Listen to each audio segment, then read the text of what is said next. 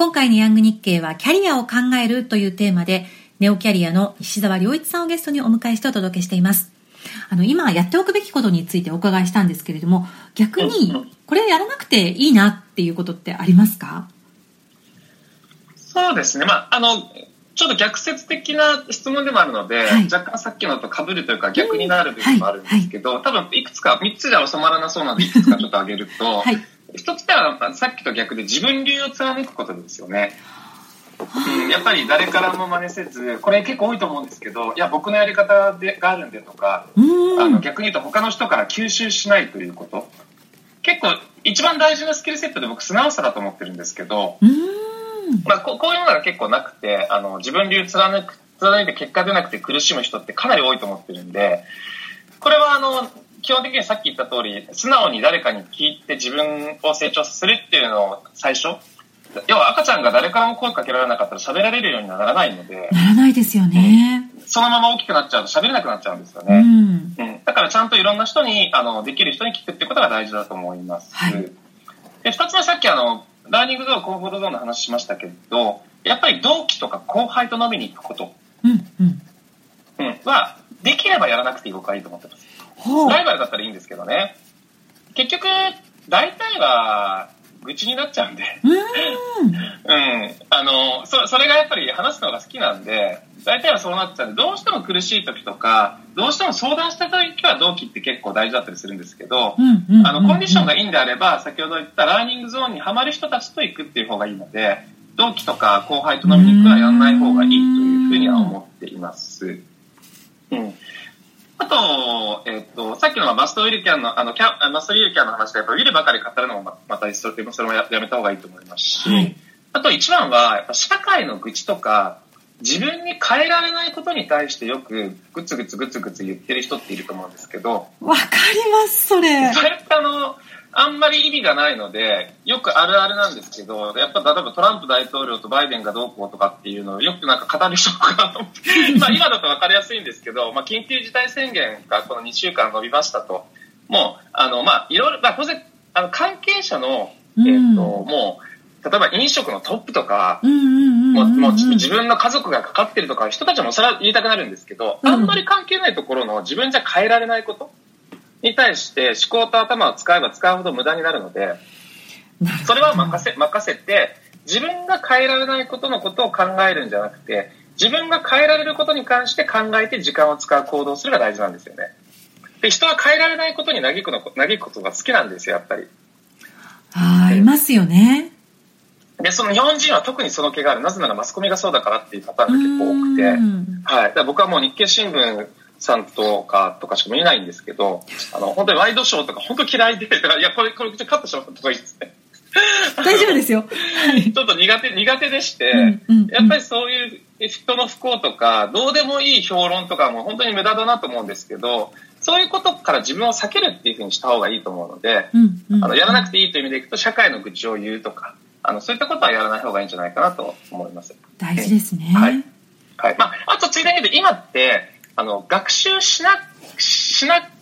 くていい時代だと思ってたんですよ。要はみんな YouTube ながら YouTube しちゃうし、Netflix 見ちゃうし、要は遊ぶが目の周りにたくさんあるじゃないですか。で、昔と違って長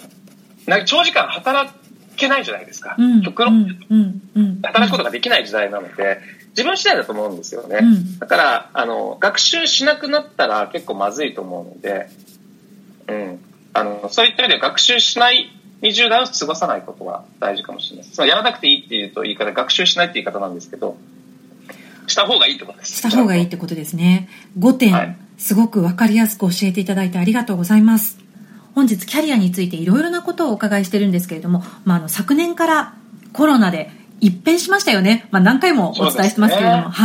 も、この一変したすごく誰も予期しなかった大変な時期をどうやって、若手社会人の方とか就活をされる方とか転職活動される方が乗り切っていけばいいなっていうのが、もし tips などがあればぜひ教えていただけますか？そうです。一言で言うとやっぱりつながりだと僕は思うんですよね。そのなんとなくずっと家に行ってリモートで仕事をしてたりとか、前よりも人と直接会う場面がどう考えても少なくなってると思うんです。学生さんも就活生も社会人もどんな人たちも含めて、で家族がいる人は家族のつながりが家の中だけであるかもしれないですけど、明らかにつながりが減ったわけじゃないですか。減りましたね。でこれを受け身でつながるものだけだと多分足りないんですよ、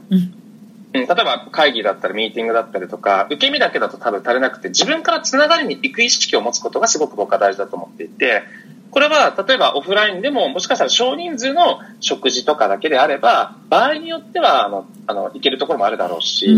ば少人数でもしかしたら外での、例えば花火でも少人数だったらもしかしたらいいかもしれないですし、ガイドラインをちゃんと守ればですね、オンラインでもいろんな飲み会だったりとか、つながりで、オンライン飲み会しようのもそうだと思うんですけど、やっぱコミュニケーションの量を、質が足りない分量を本来増やさなきゃいけないんですけど、量も減ってるし質も減ってるっていう状況だと思うんですよ。だから孤独になるし、だから不安になるんですよね。だからこの自分でつながりを作っていく、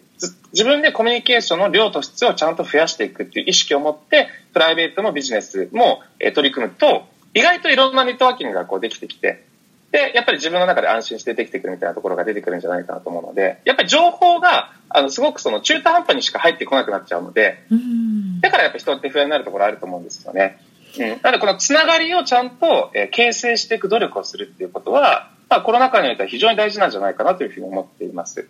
ありがとうございます。そうですよね。はい、このコロナの時代だからこそ、オンラインの例えばオンラインサロンとかもありますよね。そういう新しいところに入ってみるとか、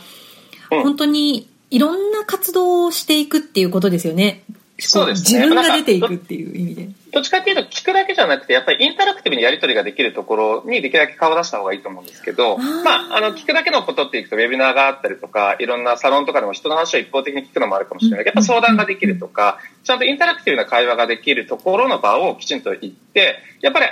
動けば動くほど人脈が増えて、動くほどインプットとアウトプットができてっていうところに顔を出すみたいなことは結構大事じゃないかなと思いますけどね。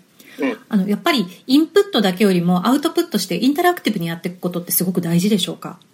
そうですね。アウトプットが最大のインプットって言葉あるんですけど、インプットだけでは全く無意味で、アウトプットしないと結果的にはインプットしたことにならないっていう状況だと思ってるんですね。なので最終的にはそれを家族に話をするのか、自分で例えばノートとか、ツイッターとかにアウトプットするのか、もしくは口で出すのか分かんないですけれども、いろんなアウトプットの仕方って今あると思うので、それは最後まで意識してぐるっと回した方がいいと思いますね。はい、ありがとうございます。